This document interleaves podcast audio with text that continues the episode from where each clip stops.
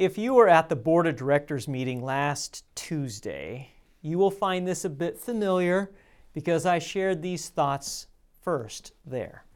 But for the rest of you, it will be all new material, right? You may remember that when King David's son Solomon finally ascended the throne, God came to him one night and invited him to ask for anything that he wished. Whoa. What would you do with such a blank check? Yeah, the checkbook is out. With pen in his hand, God asked, How much shall I write this for? Yeah, God wasn't bluffing or teasing Solomon. He was serious. Ask me for whatever you want. I'm in a generous mood tonight. So go ask big. Well, of course, you know that Solomon asked for wisdom. You know, as a young and new ruler over this vast kingdom, it was overwhelming to consider how in the world was he ever going to know what to do and how to do it. So, without any hesitation, Solomon replied, Wisdom! I need wisdom. That answer in itself was pretty wise, and God wrote the check. You will have exactly what you've asked for and more. Not no one will ever have been have the depth or the breadth of understanding that I will give to you. And then God kept writing a bigger and bigger amount on the check. And because you have asked for wisdom instead of the death of your enemies or long life and riches, I'm going to grant you all these too. And in the next chapter, 1 Kings chapter 4, it describes the gift of wisdom that God gave. It says, And God gave Solomon wisdom and understanding beyond measure, and the breadth of mind like the sand on the seashore so that Solomon's wisdom surpassed the wisdom of all the people of the East and all the wisdom of Egypt. For he was wiser than all other men. Oh, yeah, wiser than Ethan the Ezrahite, and Heman and Calcol and Darda, the sons of Mahol. And his fame was in all the surrounding nations. He also spoke 3,000 proverbs, and his songs were 1,005. He spoke of trees, from the cedar that is in Lebanon to the hyssop that grows out of the wall. He spoke also of beasts, and of birds, and of reptiles, and fish.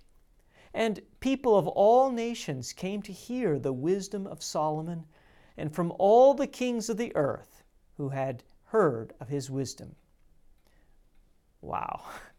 We're talking biology and chemistry, physics, mathematics, political theory, theology, this was the most well rounded geniuses of all times. And he also had street smarts. You might remember the time that two women who lived in the same house came looking for justice. Each had a newborn at the same time, but one child died in the middle of the night. And one mother was being accused of switching the babies and claiming the live baby was her own. Round and round these two women fought. It's mine, it's mine. But how could the real mother ever be known? Solomon asked for a sword. And then he commanded that the child be chopped in two, and each mother receive a piece of what was claimed as their own.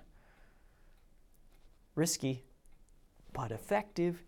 The real mother would rather grieve the loss of her son and give him away, and so see him live. The pretender was exposed as she egged on the sword strike and taunted the true weeping mother that neither of them shall have this child. Oh man. And this was just one of the examples of wisdom that created his worldwide reputation. The reason that I rehearse Solomon's story and hear again of his great gift of wisdom is that it has always troubled me that, as wise and learned that Solomon was, he had a very sad and tragic end to his life. A tragic ending that one might have suspected that his great wisdom would have helped him to avoid. But as with all tragic heroes, it is their strength that brings them down in the end. A tragic hero, by definition, has a tragic flaw.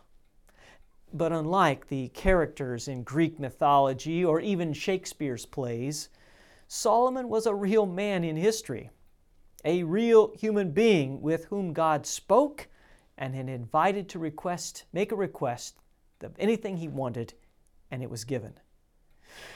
But even with his vast knowledge and skill in using that information, Solomon's heart did not remain true to the living God who had granted him his request.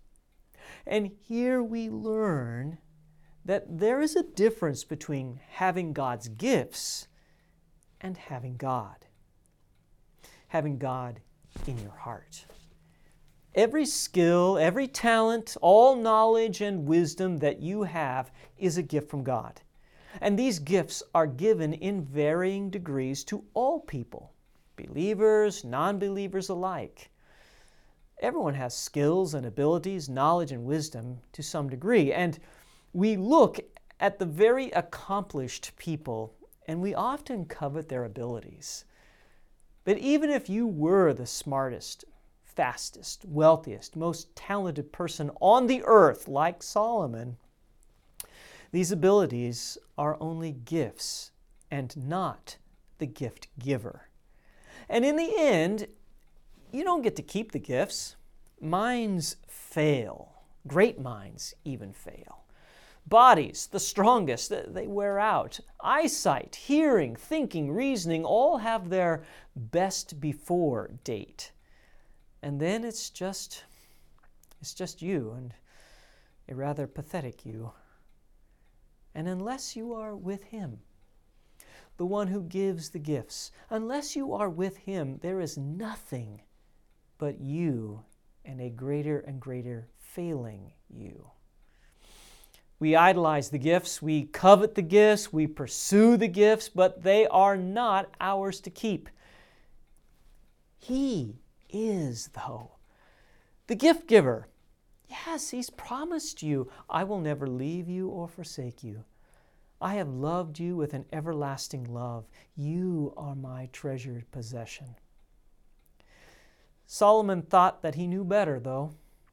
But even the most simple person, whose IQ is well below average, can know that what really matters is Him the Lord of heaven and earth, the maker of all things, the Redeemer, the Father in heaven, whose Son Jesus has redeemed us, who sent the Spirit, three persons, one God.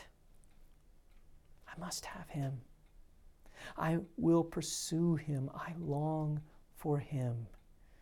From the simplest to the wisest, may that be our prayer. See, the answer to Solomon's folly, his tragic flaw, isn't to reject the gifts of wisdom or wealth or any other gift. No, gifts are from God, and the proper response is thanksgiving and generosity. No, faith sees the gifts for what they are resources from God to serve others. Faith your faith that you have been given right now trusts in the Lord. You believe that His only Son Jesus is your hope, your treasure, your wisdom, your everything, and the one that you cannot live without. Faith believes His word of forgiveness and trusts in Him even when all other gifts fail and fade. Well, if you'd like to read more, just check out 1 Kings for yourself. I look forward to seeing you all this weekend in Bible study and worship. And be sure to keep Pastor Mike and his wife Diane and all the whole group that's in the Holy Land right now. Keep them in your prayers.